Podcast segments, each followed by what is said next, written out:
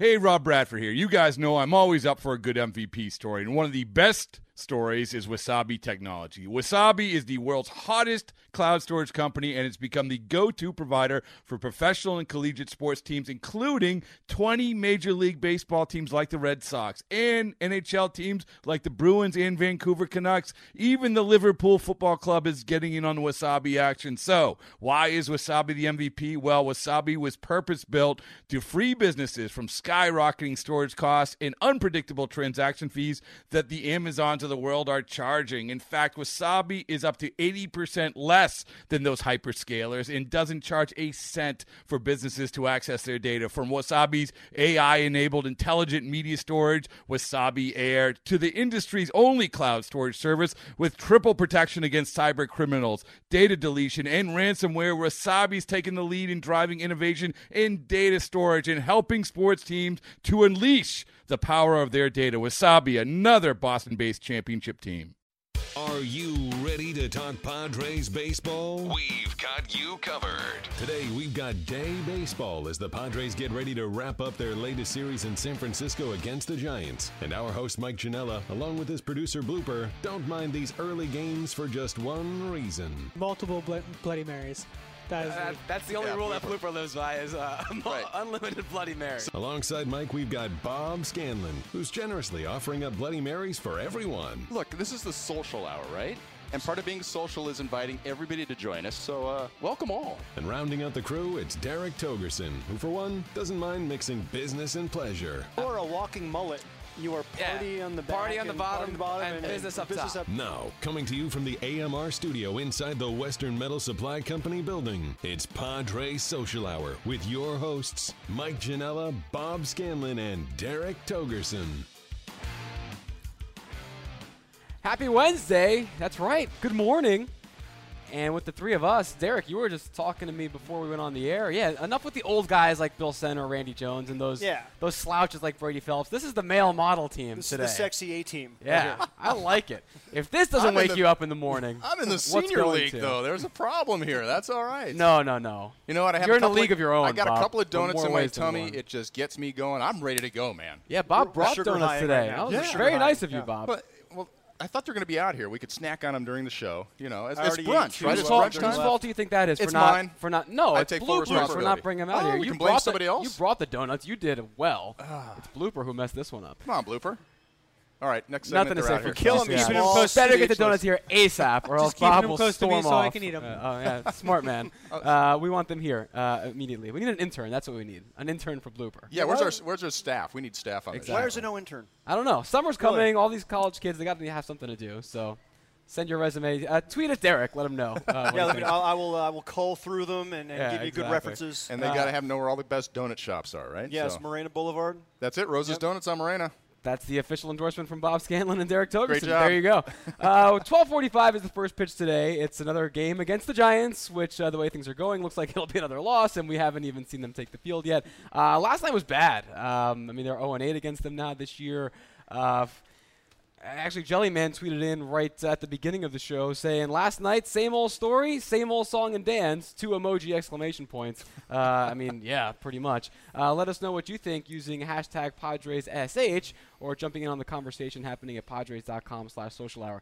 Uh, we we crushed this offense pretty hard yesterday, and we didn't see anything new out of them last night. Uh, anything to add to to the woes just pouring on the fire here from yesterday? It would it'd just be nice to think that going into a game against a top flight pitcher that they would even have a chance. I mean, you know, right now if they're going up against a Samardzija, Cueto, Bumgarner, Cueto, or uh, you know, Kershaw, they, they're just they're just not going to score any runs, and they're not they're not surprising you with with a big outburst against anybody who's in the elite level. You can almost pencil in a loss when they when they reach somebody who you know is on top of their game, and, and that's really disheartening. Yeah, it's been frustrating, no question about it. And I'm sure you guys went through it all yesterday. But I'm starting to see a little bit of guys getting out of themselves and trying to press a little bit. And when I when I see that, it's more guys trying to pull the ball a little bit more as opposed to just trying to stay inside the ball and take the singles. It's almost that mentality of, man, I got to bust out of this thing and I got to bust out of it big.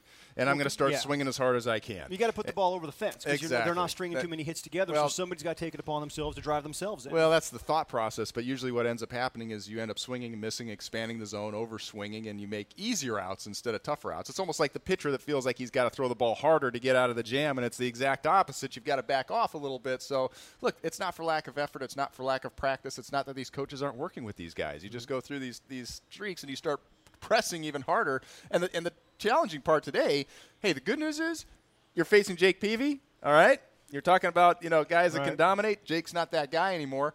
But on the other hand, they've really struggled in the daytime. I was looking at the daytime stats. It's and they- miserable. They've got the lowest batting average in all of Major League Baseball in the daytime. They've got the worst walk to strikeout ratio as well. So for whatever reason, and some guys like hitting in the daylight. They see they see the ball better. But there's a lot of guys who actually say, "I hate hitting in the daylight because it glares. The white ball is more glaring. I can't pick up the seams when it's coming towards me." So uh, I, I'm saying, hey. Uh, Let's let somebody borrow some It- sunglasses. It's the and- exact opposite of what it used to be when the lights first came in. Guys said, I can't see the ball as well Right, at night. Now right. they've become so conditioned to playing at night that they now don't like it during the daytime. You mentioned Jake. It's, if we've learned anything about Jake Peavy over the years, it's right when we're all ready to count him out. He comes back and resurrects himself with a tr- tremendous performance. I could completely see him going, you know, seven shutout innings today because that's what he's always done. I would never count out Jake. He's a very emotional guy, no question Especially about against it. the Padres. I think a career Yeah. like two five ERA Yeah. against the Padres since Two, he's four, left. or five. Yeah, like that. he's, he's he's an emotional guy. He always has been, and so I agree with you 100. percent And I had that in my my Padres preview on the Friar Wire of you know what he's been struggling. He's got the high ERA, but it's Jake Peavy going against the Exactly. Padres. He's going to and, you and the way when that, he's gonna the way this out. offense has been going, it Yeah. would not surprise me if they, they got one hit today. Because again, it's just been they've been terrible. Um, in addition to day games, uh, series finales too. I think we're we're past small sample size. They've only won one series finale, And that was at and that was a Field. doubleheader at Wrigley Field of all things. But I mean, it's like one in thirteen now, or one in twelve. Yeah, There's yeah. got to be some reason for this. Guys are thinking to the next game or the next road trip or whatever. I mean, tell me I'm wrong, but I think at this point, after the first ten series, there's got to be something to this. It's not just happenstance anymore. Well, you could see maybe if it was on all getaway days. You're thinking about you know travel. You're thinking about you know where you have to go next. You're packing your bag. I could see maybe that, but we're talking about in the middle of a homestand. You know where they have where they home, have you know, play on near Wednesday and they have another game on Thursday. There's there's no change in anything. It's just I even asked Andy Green about that uh, when they were I think 0 and 8 to end series, and I said, is there some kind of weird thing going on, or is it one of those statistical anomalies? And he said at the time statistical anomaly. At this point, I'm really not sure. It's it's it's strange. I think it's too far past that now to be small sample size. Yeah. There's got to be something, whether they'll admit it or not, something psychologically. You know, and sometimes you see that more at home than on the road. And the reason for that is guys at home have more things that they're trying to keep track of, right? You've got the family, you've got the kids, you've got the wife's honeydew list that she wants you to get done before you got to go out and pitch eight Clean innings the that night. Exactly. yeah. You've got friends and family calling you up. Hey, can I get some tickets? Can you come speak at my school? You know, whatever it may be. It's all good stuff. But a lot of times guys actually welcome the chance to get away. But like you said, Mike, it doesn't matter. It's home, it's road. They're not winning these last games. Sometimes you can look at it and say maybe the other team's doing a better job of scouting in terms of evaluating guys. So by the time you get to game number three, if you're sitting on the bench as a pitcher, I'm watching how my guys are pitching the opposing guy. I want to see what's happening. I want to see how they're swinging the bats. And so for me, I love pitching the third game of a series because I felt like I had that much more information to go on from watching the first two. Well, someone's got to figure it out, whether it's the Yeah. Padres in, in the dugout that aren't paying enough attention in games one and two, or it's the travel planning ahead. Something's got to give because I think by now we are past the point where we can say, oh, it's just a coincidence. It's happened too many times. Um, a tweet here from, and it's actually good about our pressing conversation that you just brought up moments ago, Bob. Uh, so Tucker Riley tweeting in and uh, tagging a bunch of people with a big photo of this guy with his hands just screaming and covering his face, saying, "Matt Kemp's play got me like." And yeah, last night I think that was someone overcompensating is the word that I'm coining here because he's a guy who's had a, an abysmal May. What else As- is as new? usual, Yeah, yeah. but the fact that this was this is his worst one so far statistically in terms of batting average, OPS if he keeps it up. Um, and then the other night, this whole weekend series against the Dodgers here, and now yesterday he comes out, gets that first early hit, gets caught stretching it from a single into a double. Late gets that double that he's caught steal, uh, stretching it into a triple potentially. Uh, both times it was uh, you know very close, bang bang. So two questions here. Number one. Do you think he was trying too hard to make something happen, considering the situation, both personally and for the team? Or number two, do you think he legitimately thought this, these are gimmies and his body is just not, he's not used to his body not being what it used to be anymore? Well, I think uh, the, the second one there, you see, he, he came out of the box thinking it was gone, and if he'd have busted out of the box immediately, he makes it to third easily. I think it's more of we need runs. We need runners in scoring position. We need to push this somehow. I, knowing Matt Kemp the little that I do, I don't think he's a guy who hears and reacts to outside criticisms. I think he's a guy who's going to play his game and do his thing because he knows he's got that talent level. But maybe I, he should start listening uh, to but, some but, of that but if he's going to start pressing because people are saying that he's dogging it, I've, I've heard that out there. That he's not he's, he's not pushing as hard as he can. He's not running as hard as he can. He's not the guy who's going to react to something like that. At least I don't think he is. He's trying to produce runs for an offense that's struggling. And, and if you get yourself from first to second, you're in scoring position. Get yourself from second to third, you're in closer scoring position. He's I think he's trying to generate offense for this club, and it's just backfiring on him. Yeah, the first play actually is a good baseball play. With two outs, you've got to get yourself into second base. I, I would be yelling and screaming if he had found himself standing on first base after hitting a ball off the left field foul line. I'd be like, what the heck is going on right here? You've got to get yourself into scoring position with two outs. The fact that they made a great play, the ball caroms right back to him, right? And they, they gun him down. I don't have a problem with that. No problem whatsoever. Now, the other one, getting thrown out at third base to lead off an inning, obviously that's one of the sacred rules of baseball. You don't make the first or the third out at third base. He tried to overstretch it. And, Derek, I thought you made an interesting comment about how it looked like when he first swung that he thought maybe he had gotten it right? I mean, he's got he's- that opposite field. He kind of stands there, a little bit of look, kind of like, oh, maybe that's it. No, oh, I better get on it. Then I it becomes a thing horse. of, uh oh, I should have had a triple on this, so now I've got to get after it. Now, granted, they made a great play right here. You and got I think a perfect people relay crushed him throw. too much on this play because of the earlier one. I think if he had gone, No, th- this is a bad baseball play. You don't make the third out at third base. You're not Uh, yeah, supposed no, to first do and third you don't do that. But- But, the way this offense is going, you can't blame him. I think for trying anything because And also I No, I, I do blame him. That, just because plate. the offense isn't doing well doesn't mean that you start going against fundamentals of the game. But keep okay? in mind that also that ball was into right center field. He's obviously he's probably picking up Glenn Hoffman there. So Glenn could have been the one waving him in. you look at him rounding first though; he's looking out to the outfield too. That's that's Right, where I have rounding a problem first, with but then him. when you yeah. get to second, you turn your head and you pick up your third base coach. That's where you get your cue. the play's in front of him, so like he's going hard. He's thinking. I just think it goes back to kind of what, a little bit of what Derek talked about first. You know, it's like, hey, hey, I should be standing on third base right here. If I had busted out of the box early, he's mm-hmm. standing on third base, no problem. So I think it becomes a thing of I better make up for some lost time right there. Plus, you know, he's thinking it's out in the gap out there in right field. They made the perfect play to get him. Still, you don't want to make the first out at third base. That being said. Two great plays on the defensive side, and I have absolutely no problem with play number one. And by a very good defensive team, especially in that ballpark, they know where it seems where every Yeah. is out there. They know exactly how to position themselves for that. Yep. And he knows that's a tough right center field in that ball. Maybe Yep. the toughest in baseball with the, with the way that that wall is configured. I'm okay breaking some of the sacred rules when the team has been this bad offensively. I, I get it. I don't have a problem pushing out, things a little bit, But but I, I first think out of third base, that's you a tough gotta, one. You got to do what you can because, and it was late in the game. Samardzija was already rolling. First out point. at third base, that's a tough one to justify. I'm okay taking the gamble. Given the fact that you've Why? scored what? You don't need to. You're, you're standing on They second do need to. This is the worst You're, offense you're in the major standing on leagues. second base. You're going to score on a base hit anyway. Are you going to get a base hit? Or are they going to score with the bases That's the loaded and nobody out a couple so, homestands so ago? what's the difference if you lose three to two or three to one? If you're trying to make and you're giving away an out, trying to extend the the, the lead Because off. they lost out. eight to two. This is a, a Yeah, bullpen that that's point it was not great. This is an offense that has not been good, even in one-run games. Even more to the You point of why would you give away an out? I think this goes I think to be more aggressive in that So you and. I are on completely opposite Yeah. ends of that thing. You're trying to grab every single run that you can and out Yes, be 'cause this offense needs Yes, them. It's ridiculous. Every That's single a- one they need. Yeah, let, it's let me ridiculous. let me grab the middle of the road here. I think it goes back to what you were saying earlier. Is they're pressing. They're now pressing, and they're and they're pressing too much, and that makes you make irrational decisions. So I think if we can, you know, put this in a, into a bottom line, it's did he make a bad baseball decision? Probably. Is it because his heart's in the right place, trying to do something to kickstart an offense because they're all pressing? Probably. So I don't know what that means. But obviously, as Andy Green would say, this team is not, you know, Cadillacing it or, or, or trying to or trying to make bad decisions. The old cliche: we're not. They're trying to do bad. Well, we know we're not trying to do bad, at least most of the time.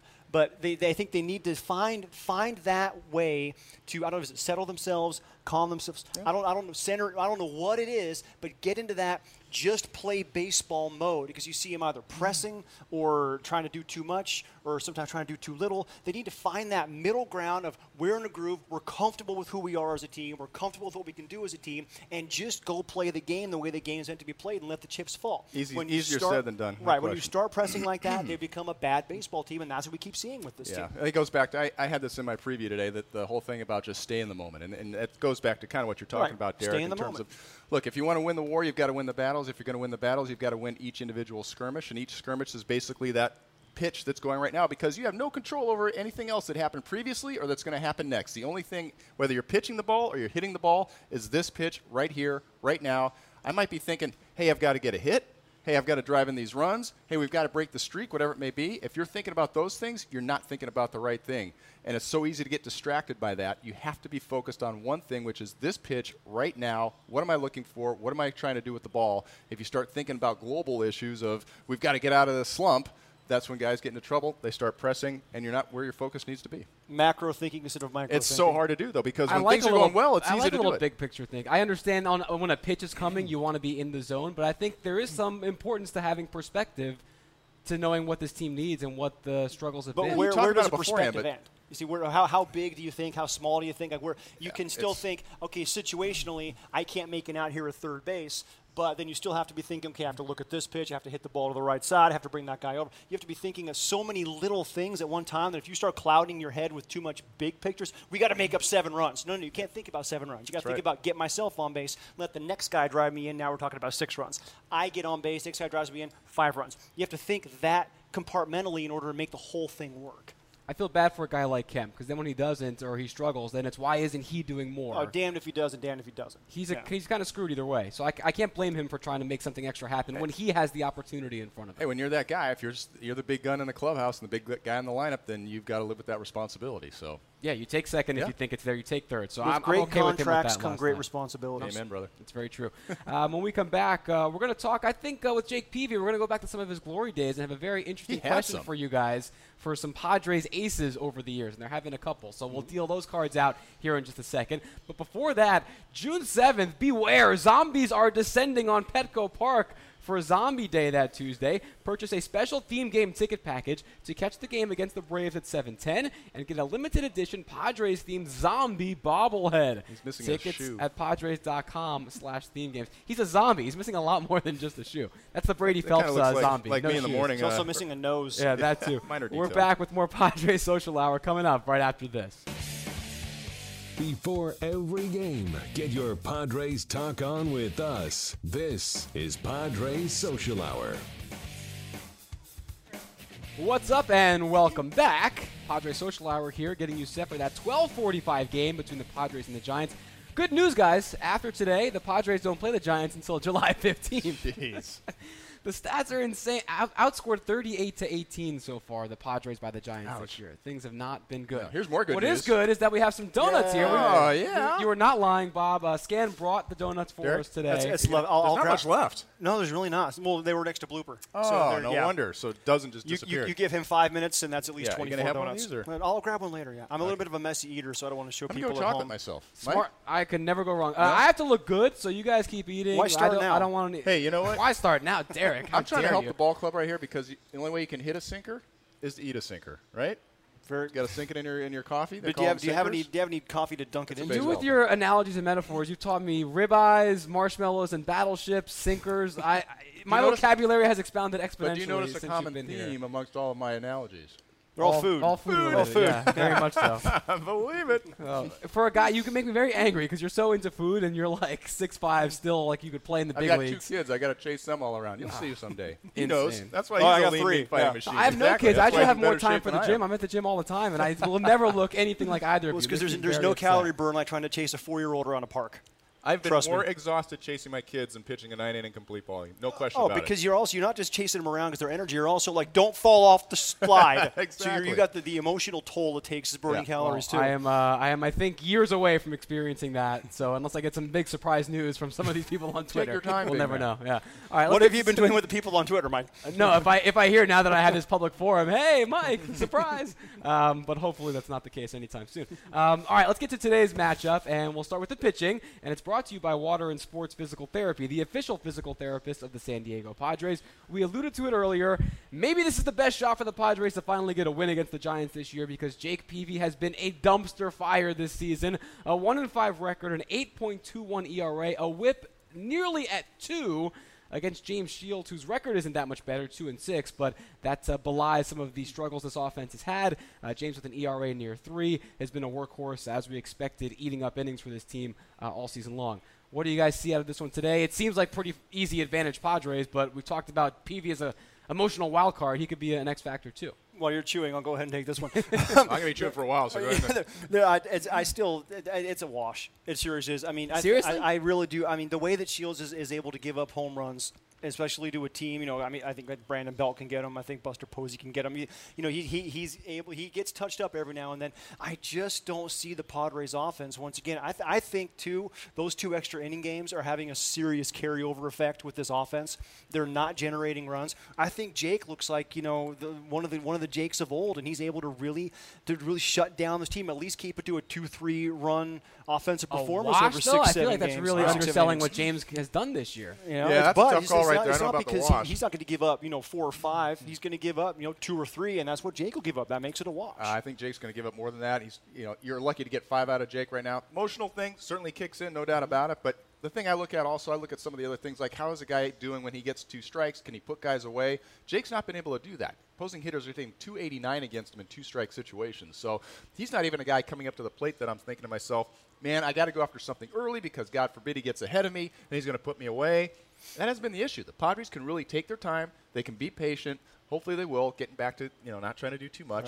Let Jake get himself into trouble. He's averaging over five walks per nine innings. He's giving up the long ball as well. He's not putting guys away with two strikes. All that being said, it's Jake Peavy, so who knows Right. against Is- the Padres? You think that's an issue of him trying to nibble too much, and not trusting his stuff at this point? No, I think he just understands who he is at this point in his career. He doesn't have the heater that he used to have. He's, he's you know using the breaking ball. He's using the slider. He can't pinpoint like he used to. Look, it's just you know he asked Greg Maddux at the end of his career, a guy that didn't rely on a whole bunch of power, and he said, you know, I asked him, Greg, why, why this year? Why did you decide to shut it down? He goes, because I just know I've got nothing that I can reach back for to get out of the jam when I need to. He didn't have that little extra turbo, and I think Jake's probably reaching that point in his career where it's the same type of thing. You still got the heart. You still you still want to go out there and battle, but it's tougher to do when you don't have that little extra. We're seeing that with. Matt Kemp. It's you, in your head, you can stretch that double to a triple, but the hips, the hamstrings, the legs. Sometimes, as you get older with age, it Yep. doesn't. It betrays you. It doesn't work anymore. Oh, wash! I'm going to tell Shields you said that when they come back. All right, see look at the box comes scores. He's going to ride right by him on a skateboard and pow.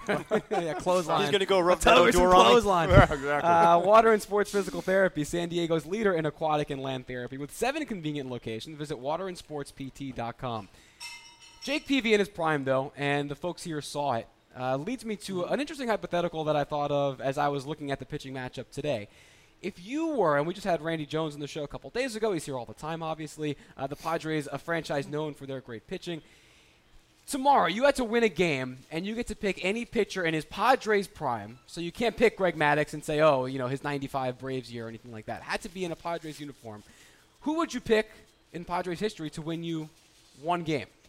So who's your or want me to ultimate Padres first? Padres ace? and we'll put a Twitter poll out on this after we have our choices, uh, You too, I, I- want to hear what the fans have to say Because this. if you want to talk about dominance and one guy who was going to get you one win, and, and I know you're probably not going to like this, but 98 Kevin Brown was awfully, awfully good. He was I mean, filthy. he was, yeah, yeah d- d- double entendre there. Uh, if we can talk about maybe the, the all clean team you have, uh, to come up with a food, you have to come up with a food analogy for that, Bob. I won't trust what you say otherwise. How- well, you can always say, you know, you can drink some juice, um, but you can. Um, Wow. He was he was so he was so dominant that year. Anytime that guy took the mound, you're like, this is a win, and it just gives your entire team that that mental edge where we got Brownie on the bump.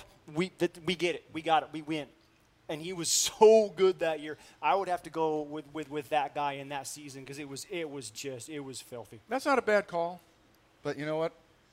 the, the patron saint of Padres social hour. I do. I've got to go to him right here. This is the guy. This is the man.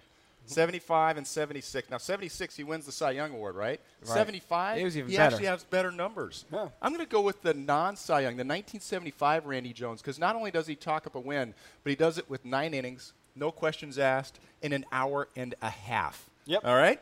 I mean, this guy not only was absolutely dominant, but he got the the job done quickly. He saved the bullpen every single night. He did it year I after said year. who's getting you the win, not who gets you to your dinner reservation as, as quickly as possible. Hey, I'm not only not only am, am I at the win, but I got more time to enjoy the wine once I get to the restaurant.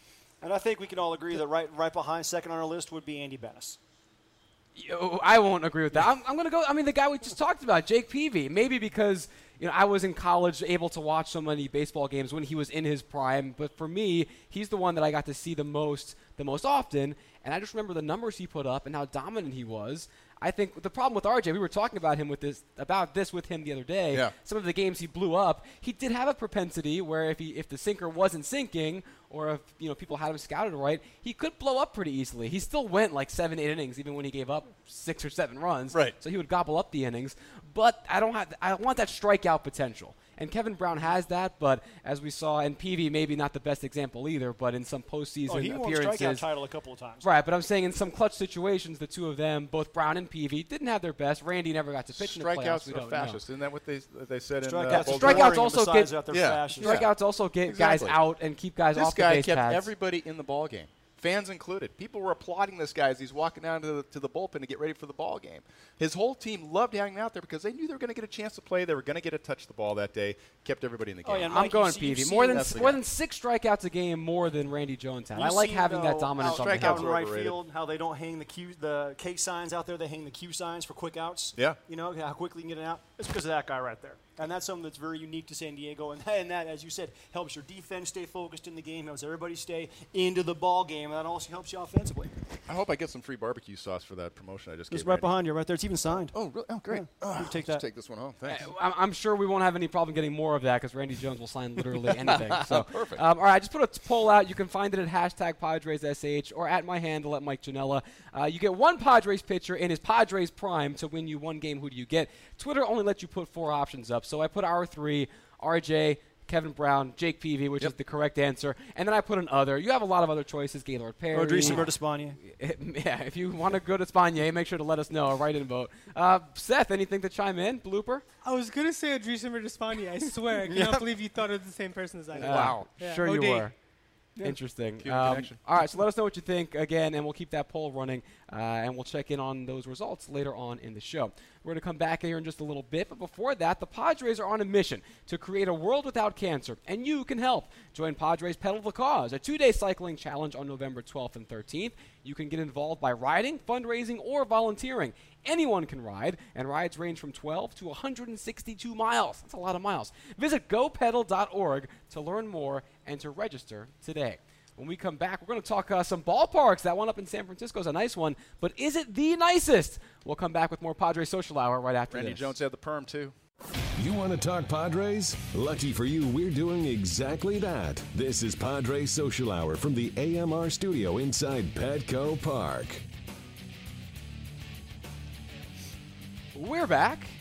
Just a little less than an hour, about 45 minutes away from first pitch up in San Francisco. Here we're in the AMR studio at an empty Petco Park, except for the good time gang here having some fun here on this Padres Social Hour. Uh, folks already chiming in on that uh, Twitter poll that I've just put up about which Padre pitcher in his prime, and his Padres prime, would you want to start one game for you. And right now, the results heavy to Kevin Brown. We're early in, but he's got 57% of the vote. Randy Jones at 29%, Jake Peavy at 14, and other who uh, who's got some nasty stuff, zero percent so far. So Padre fans are very intelligent. They agree with me. For now, we have the, the vote open. Maybe Kevin leave it up Brown on the overnight mound. uh, Ken to find Camby out. over third base. We'll, we'll see what's Greg up. Vaughn. Uh, and a couple tweets uh, coming in. runs. We've got uh, Sean D at Wonko SD says Kevin Brown. Uh, Tom Hughes saying KB took us further than the other two ever did. Well, RJ, it's not fair because he never even had a chance. I that gonna team say, was- it's not about the team bad. that's around you. It's about a guy that can go out there and get guys out on a consistent basis. so. Peavy did have the two postseason starts that were not good against the Cardinals. Brown mixed bag in the postseason across his whole career. Obviously, that '98 team was uh, a magical one for the Padres. And the Sure. one year he spent with and the the Padres. one year he was here, yeah. So lightning in the bottle, I guess. None uh, of them had for the, him the there. perm though. That's- I mean, that's like th- You that's get no extra credit for the perm, The only Jeez. perm. Not, do Don not let the perm affect I your voting, that. people. Uh, use it. Uh, find hashtag Padres SH, and you can you can check it out there. All right. Uh, we mentioned the last time that they'll play the Padres, the Giants, until July 15th. That series will be here. They don't play them again in San Francisco until I think September. Yeah, September 12th. So this is the last we're going to see AT&T for quite a while. Uh, good thing for the Padres, I think, the way things have gone so far. But I figured, why not have this conversation now, since we don't have much to talk about about the team's performance, since it hasn't been that good.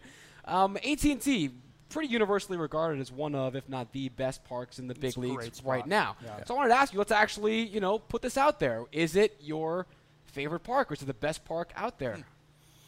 Gentlemen? It's my, we're talking about favorite and best are, are two very different things for me. Because it's cliche. A lot of people say, but I love Fenway. You can't you can't beat the feeling. You can't beat the you're walking down through Boston. All of a sudden, there's just this iconic ballpark right there. It's got you still have to walk through the stands to get down. There are no tunnels to get around through the to the clubhouse. It's it's so classic and so wonderful. I just I love that. It's not the best place to see a game. Yeah, even though classic means cramped seats and it smells Right, and crappy right. I concessions mean, even the and press all box is, is built like this, and there's no there's no room for a laptop computer in there because it was built for back when you just had you know typewriters and notepads. when It's- Bill it's- Center was a Cub reporter. Exactly, Yeah. and you don't you don't just don't have that kind those kinds of modern amenities. But man, that place, the atmosphere there is unmatched in baseball. Yeah, that was the one place I agree. Fenway was unbelievable, where I actually felt like I am in the same stadium. I'm changing my clothes right now, I'm putting my uniform on the same bench that Ty Cobb sat here. Right? Exactly. Babe Ruth's spikes were walking on this same piece of wood, heading out to the ballpark. So I mean, How as many far places can you say that? no, that was the only one. And, and then I played at Wrigley, and Wrigley was a Right. great stadium also, and a lot of fun. If I uh, usually I tell people, look, if you got to see one baseball game in your entire life, don't miss out on the Wrigley experience. It's amazing. But the Red Sox ballpark is incredible also, just because of all the history that's there, and and also I. I got a chance to see some of those parks from different perspectives. From a player being in the clubhouse, Keep rubbing it in, Be in the Scan. We get it. You were a big leaguer. no, but I'm just I'm just saying that Yeah. it's, it's different from you know. I, I like to go to certain ballparks because I get great food in the stands, right? And I've got a great Right. vision, and, and you can see the game and everything. That's different than you know what, what a, per, a player's perspective might be. You know, one ballpark that I think is totally underrated and doesn't get a lot of attention is the Jake Cleveland's uh, ballpark, Yeah. Jacobs Field. Seriously? Yeah. Oh my gosh, that's a Don't, beautiful don't stadium. let the fact that it's in Cleveland. No, I've been there, and I, I, I would not. I think it's properly rated. It's just it, it's there. You see, that's your what it is. perspective. So for mine, every time I went there, and granted, I was there during the heyday when the place first opened up. They had one of those, one of the best teams that I ever played against over there, uh, with, with some of those teams there in That Cleveland. World Series team. Oh, the Omar Vizquel and Travis Fryman. Jim and- Thome and Manny Ramirez. Manny Ramirez. Albert Ramirez, Belle. Don't forget Albert Belle. Yeah, Albert Belle was the best hitter on that ball club. Actually, he was better than Manny Ramirez and, and all those guys. So uh, they packed that place every single night. I mean, it felt like seventh game of the World Series every time that you played in that ballpark, and it was a beautiful ballpark. Uh, I thought it was a neat blend of having some uh, contemporary architecture as well. So I think every ballpark's got something to offer, and that's Yeah. that's the neat thing about it. It's like they've all got their own uh, their, their own you want, character. you want to talk about best though, not so much favorite, but best. I mean, I love Petco, and this will always be kind of one of those one of those awesome ones because they don't have a whole lot of frills, but it's just nice and clean and a great spot and a great place to see a game. PNC Park in Pittsburgh. If you want to talk about the whole kit and caboodle, you can see the bridge, you can see downtown, you can see you got the monuments all around it. It's just that that's a really I cool love it. spot. to See, see a I'm jaded too. from that place because I pitched terribly there, so I hated going to that ballpark because I knew I was going to uh, take my lumps on the mound. They, already, they it- already opened PNC when you were still Yeah, playing? my last year, yeah, I got a chance to pitch over there a little bit, and then when I was with the Astros, and then also coming back as a broadcaster. That's one of the two stadiums where they have this, this the press box is actually higher than any of the Super stands. Oh yeah, you're so far up. Great view, like you were talking about. Yeah, you get to see downtown, but I can't see the players. They're little specks down there, just kind of like Washington. The same thing. For me, the park itself, it's AT&T. I love being right on the bay, and Pittsburgh's nice, but it's a river. I like more water. I like openness. I love the the old giant baseball glove and left. It's not The really water either. It's Awesome. more like sludge out there. in Yeah, that- it's that- not good. river out Looks there. like if you can kayak it, it's okay in my book. Uh, they have the nooks and crannies. I like the weird right center field. Um, I love it, and I actually I like it more during the day. So I, I'm gonna like watching today's game because you can see the water. It's more expansive. For me, that's a number one in terms of the actual stadium itself. it is Um, tremendous. Great really press is. box too, because the visiting side is literally three feet away from the cafeteria area. Very So- solid. Oh, all you, again, very all solid. you think Yeah. about Garlic fries. all you think Is that a about. theme? Uh, Garlic blooper, you got a favorite? Garlic Shea Stadium. Yeah, I'm kind of a Citi Field? ballpark geek. I have all the new ones. My least favorite by far is uh, Progressive, Jacobs Field, and I like the city of Cleveland actually. Uh, Pittsburgh, and then a wild card is uh, Safeco. I've never been to Safeco. It's like it's a roof done right. So let me ask you my next question as Derek completely falls off the rails with his microphone here. Any stadiums you haven't been to yet that you are like top of the bucket list that you haven't seen? I've not seen Yankee Stadium yet. I've not seen Minnesota yet. I've seen I've seen the Minnesota's old Yankee. nice. Yankee Stadium is Yeah, like I'm a- not craving it's a it. Sterile museum. Yeah, it's, Yeah, I, I'm not. You know, I- I'm going to go way off the board. Another one that I love too is Camden Yards. That place is, is really cool. But the one that I haven't seen that I'd really like to is Marlins Park in Miami. That's it's mine cool. too, yeah. Just because it is so eclectic and weird, and I just want to go stand next to that disaster in center field and see what. It's art. It's not a disaster. it- it's uh, art. to- I think in it's the eye of the cooler- beholder. The, the aquarium behind home plate is sort of my favorite piece. Which of is that. Night, really, nightclub really in left awesome. field, an aquarium behind home plate. Yeah, I I just wanna it's see great. Don't what forget that the joint's all Clevelander on about. left. Yeah, with the thump, thump, thump going, and uh, you know, guys are getting the headache from. Oh from yeah, just Jersey Yeah. Shore and Yeah, hardcore out yeah. there. I just want to Uh, see what that place is all about because I haven't been in there. Just, trip. just yeah, that's when I, I would most like to go and just see a game in, just so I can say, yeah, I Did it. made it yeah. out alive. Best dome stadium, I think Safeco. I'm with Blooper on that one. It's a really nice one. Yeah, it's Really? a great dome Yeah, stadium. I've never been, so I've been. I, Well, there's can you call it a dome? It's got a retractable roof. I mean, dome is fixed, right? Well, I'm just saying roofed stadium. potentially Roof stadium. covered. Roof yeah. Best stadium. Yeah, retractable because roof even when it's closed, you still feel like it's open. There's That's six great. I haven't been to. Safeco is one of them. I've never been to Camden, believe it or That's not, even though I grew up just a couple hours away. Uh, and then Tampa and Oakland, which may not exist in a couple of years. Don't uh, ever have to Texas, go to which now is not going to exist in a couple of years either. And then Miami. So I think for the weirdness and just all the crazy crap they got going on, I think Miami is my top of the, the bucket list. Wow, for I think left. Texas is going to be the first stadium where I was actually there for their opener, and now I'm already watching it disappear. How the days go by. I told you How I was the days the go Senior by, Citizens Club Boy, on they this, just this they staff. just build stuff constantly in Texas. yeah, Everything's bigger, right? Any Texans here on set? Yeah, we can confirm everything is bigger in Texas, including including their building plans and their construction budgets. Um, all right, last question for the stadium talk. How about a historic stadium, one you never got to see? For me, it's the Polo Grounds. 100%. yeah, that's what I was thinking for sure. I'll go with Ebbets Field. I would love Across to see town? Jackie Robinson play at Ebbets Field. That would have been Yeah, that'd be that cool would have been awesome. Uh, we got uh, Greg Tish tweeting in. Marlins Park is the oddest park. Well, yeah, I think that's kind of the point. Is that we want to Yeah. be able to see the weirdness of it. You know, they got a great bobblehead collection over there too. That whole museum with all the different bobbleheads going they around. really? Yeah, I didn't yeah, know that. That's right. There's hundreds. Even and more hundreds reasons to hundreds. get me there. Yeah, blooper. Anything left on your bucket list that you want to get to above all?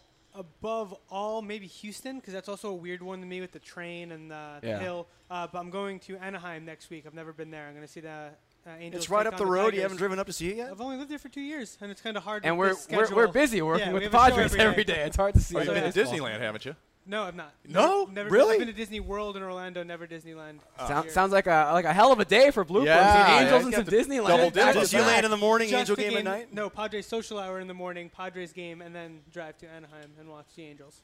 There you go. Sounds like a heck of a day. Follow him on Twitter for uh, none of the live updates because I'm sure he won't be saying anything about it as the whole day goes along.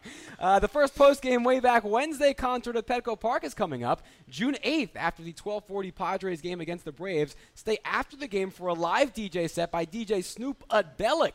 Presented by Budweiser. Get your tickets today at Padres.com slash promotions. And the tweets and the votes are coming in on this pitcher uh, ace discussion. We'll revisit those, see how those are coming along when we're back right after this on Padres Social Hour. From analysis of what's happening on the field with your Padres to insights on everything MLB, we've got it right here. This is Padres Social Hour.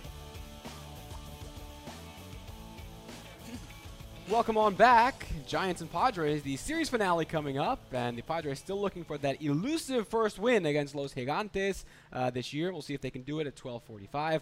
Uh, before then, uh, we talked about how Blooper may get to uh, Disneyland next week, and Oh, yeah. Ghost of Ray Kroc tweeting in during the break, "My kingdom for a photo of him in Mickey ears." Yeah, he's got to get ears. I'd chip in to see got that. How about Pluto? Maybe the Pluto ears or something. Anything. floppy Yeah, the big floppy yeah, ones. goofy yeah. hat with That's more floppy your ears. speed, I I'm think. not going to Disney. I'm going to a baseball game. You, It's not gonna happen. What, what a convenient cover for an afternoon at Disney, if it's you ask Anaheim. me. You could find Disney ears or Mickey ears anywhere. Can I buy Disney ears in the ballpark?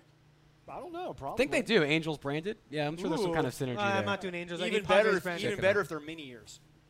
There you Nah. go. Work on that, Bloop. Um, all right. Also, an update on our on our poll we have going on right now at hashtag PadresSH at my handle at Mike Janela.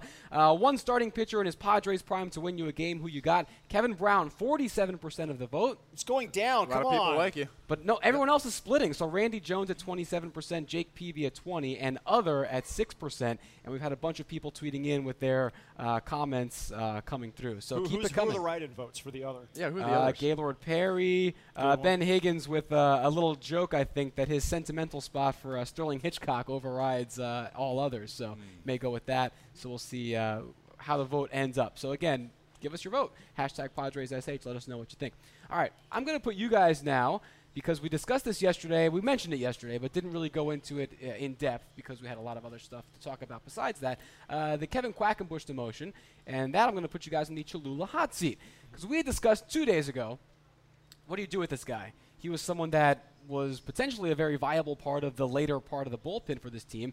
Comes out, struggles, ups and downs. He was here on the couch. You were here with us, Scan. He was talking about his confidence was so important, strike one was so important, and both of those things deserted him the last couple of weeks. He goes down to AAA. So I want to ask you: Is this something that can make or will it break him? Is this a perspective I need to break, or will this crush his confidence of a young guy and just not be able to return? I think the bigger question is, does this couch make or break guys' careers? Absolutely you know? I mean, not. he was on a roll. He comes No, here, he that's sits BS. right there where Derek is sitting. He talks about the new mechanics. He talks about how he's getting out lefties. He you talks know, about all this you know who else stuff. has been on this couch? Ryan Buchter, Brett Wallace has been great, Christian Bethancourt with his home run. They've So I'm not taking any of the blame for that. You can keep that with your donuts on that side of, All right, all right, I hear you. Yeah, um, you know it's tough. You never like getting sent down, no matter what, no matter what the situation is, and especially after you've been up there for a while, especially after you've had some success. Now, if you've come up here briefly, you know that maybe it's a little bit before your time. Sometimes guys get called up and they realize, look, I'm not really supposed to be here right now yet. It's not my time. I'm filling in because somebody got hurt. They need an arm for a couple of days. Guys get that. But for Kevin Quackenbush, it was a thing of, look, he'd already dominated at AAA. He was a closer down there. There was no question he was kicking the door into the big leagues, and everyone thought that he was going to just come in and maybe even potentially be a closer down the road. And he's found out that it's, it's a lot more difficult than it appears. And he's had his good streaks, his bad streaks, and this is one of those times where you go down, you get yourself back on track. The biggest challenge right now, and we've seen everybody goes through it. Nick Vincent talked about it a couple of years ago. He got sent down, and he moped. Nick acknowledged, look, I moped. And These guys are human, yeah. This, Exactly. this is a demotion. No matter what they tell you or how it's Yep. framed, this is a step back. And every time that Nick would give up a run, he'd have an excuse. He'd be like, "Oh man, you know, how about that ball going in and that and blah blah blah blah." And finally, Rocky Gale just said, "Hey man, you got to pull yourself together and stop making all these excuses and look yourself in the mirror and say, I'm better than this. I'm not going to complain about stuff anymore. I'm not going to complain about where I am. Start getting people out." And sometimes you need that reality check of, "All right, I'm down here for a reason. Let me get my you know what together and get back up to the big leagues by by pitching better." One thing I've noticed in the last couple of outings is his velocity's down. And that's, I think, concerning in and of itself. If he feels okay, but his, his velo starts to dip, he's, in, he's hitting 89, 89, 89, maybe 90. He used to be up in the low 90s fairly consistently, and his ball's flattening out even more, even though it's not going as fast. When you have 94, 95, sometimes you can miss with your location and get away with it. When you're at 89, you can't miss with your location and get away with it. And he's been getting hit hard with a fastball that's not what it was even last year. So I'm wondering if there's something, maybe not mechanically, but physically wrong with him because he's just not throwing as hard as he was. You know, it's interesting. He's he's always had a sneaky fastball too. Even when the velo's not always there, he's got one of those no see type fastballs that guys just for whatever reason aren't able to It's square got up. that late life in it, yeah. yeah, yeah. So uh, hopefully he can get himself back on track. Uh, day before yesterday, both Jordan Caruth and Randy said, "No, keep him up here. It's better to work with Balsley, get that done." And I said, ah, "I think he needs something different." And yesterday, we see that it's something different. Well, it's interesting because also we've had some debates about Colin Rea and is he going to get anything out of being back down in AAA? And obviously, it's to save innings. I'm, I'm not saying I'm not, I'm not trying to situations, yeah. I'm not trying to compare the situations. Yeah, they what I won't am trying to say though is that oftentimes it's beneficial for guys to go down because you can actually work on stuff as opposed No. to being focused on getting guys out. It's true, and we'll see if it works. Uh, so that's uh, the Cholula Hot Seat, uncapped real flavor with Cholula hot sauce, the hot sauce with the iconic wooden cap, and the official hot sauce of the San Diego Padres. We'll take a look at today's lineup when we come back with more Padres Social Hour right after this. We're talking Padres all season long. This is Padres Social Hour coming to you from the AMR studio inside the team store. The Padres looking to snap that 0 and 8 record against the Giants this year up at AT&T, and here is the group that's going to do it. Let's head right to the lineup presented by United Airlines, proud partner of the San Diego Padres. Got Jon Jay in center field, home run last night. Behind him, Yangervis Solarte at third base, with Matt Kemp in right field still batting third. Melvin Upton Jr. in left, Brett Wallace at first base again. Wil Myers gets another day off. Derek Norris catching Alexei Ramirez at shortstop, Alexi Amarista at second base, and James Shields pitching. For Myers, Andy Green says he will be starting Friday, just another day off today so that he can have the off day tomorrow and three days off in a row. We now go to the Supercuts head to head challenge, and yesterday, Brady Phelps, after starting the year 0 4 against Blooper, has now won two in a row. He had Andrew Cashner, Blooper had Matt Kemp, who went 2 for 4, but ended up having both of those hits immediately erased. So now it's 22 15, Blooper still with a commanding lead over the couch, and he gets the first pick in today's head to head challenge. Blooper, who do you got? I'm gonna go with uh, James Shields, starting pitcher. All right, there you go. And Derek, your rebuttal. Alexei Ramirez, shortstop, simply because I think he's due for a home run. Plus, he, former teammates with Jake in Chicago. He's going to know what to expect from him. He's going to have a big day at the plate.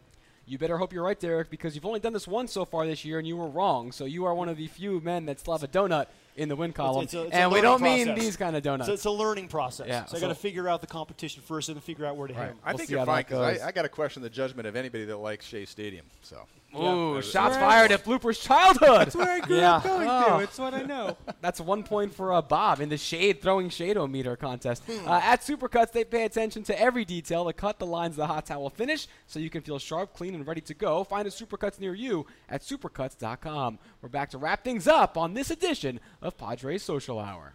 Get ready for every Padres game with us. Coming to you from inside the team store at Petco Park. This is Padres Social Hour. Just about 20 minutes away from first pitch as the Giants and the Padres wrap up their series. A lot more love coming in for Sterling Hitchcock on that uh, poll we have up for which Padres pitcher. You have a couple clutch playoff games, and people put a lot of faith into you. Uh, we get one tweet coming in here that we want to wrap up on from uh, old Cranky Ed, our buddy. Uh, after the lineup was released, when will Kemp be moved down in the batting order, not hitting anywhere well enough to be batting third? Is that something you guys would entertain, moving him down fourth? Who do you move sixth? up? I was going to say replace him with Literally Yeah, anybody replace else, who? the way he's been hitting? That's the thing. There's nobody who's tearing it up back there really behind. Maybe you can make the case for Melvin, but you, there's, Solarte, there's Mel, nobody try who something. when Myers who is can, healthy again. You know, really justify moving into that hole right now. Yeah, sometimes you leave a guy there just because he's still a presence in the minds of the opposing pitcher. I mean, regardless of what the stats may say for the last few weeks, uh, you know, you're on the mound and you're thinking, oh man, it's Matt Kemp. I know he can take me deep at any moment, so I still got to be careful with him. So sometimes managers give guys a little bit more leeway in that respect. But you know, at this point, I think Andy's kind of being open about it and saying, look, we're we're going to start looking at all kinds of different options, and they have to because they're not scoring runs. I Uh, thought a Bryce couple Harper's days. not coming. You know, there's Yeah, don't, showing up. Don't, Yeah. don't get ready for that. I thought a couple days ago, give him a couple days off maybe, and everyone said, no, $20 million, you can't do that. Where Andy said, maybe bat him six, that make it a little jolt. Yeah. Attack the ego. Look, sometimes you just mix it up. I'm not about attacking guys' ego, but sometimes the day off is a good thing. It just gives you a chance to step back and, and decompress. Team will have a day off tomorrow, but not us. We're back at noon with the aforementioned Randy Jones, and Andy Halbrin will be here as well. Thanks, you guys, today. And Blooper, uh, enjoy Disneyland. Get those Mickey Mouse ears next week. Minnie- Thanks for Minnie watching ears. Padres Social Hour. Okay, picture this. It's Friday afternoon when a thought hits you. I can waste another weekend doing the same old whatever, or I can conquer it. I can hop into my all new Hyundai Santa Fe and hit the road. Any road. The steeper, the better. Because my all new Santa Fe is available with HTRAC, all wheel drive, so I can hit the trail without a worry in the world. Heck, with three rows and best in class rear cargo space, I can pack the whole family in with all our gear. We've got available dual wireless charging for our phones, so we'll never lose touch with civilization, and we won't lose touch with the primordial power of Mother Earth. So, which is it? Waste the weekend or do something a little more epic? And conquer it in the all new Hyundai Santa Fe. Visit HyundaiUSA.com or call 562-314-4603 for more details. Hyundai, there's joy in every journey.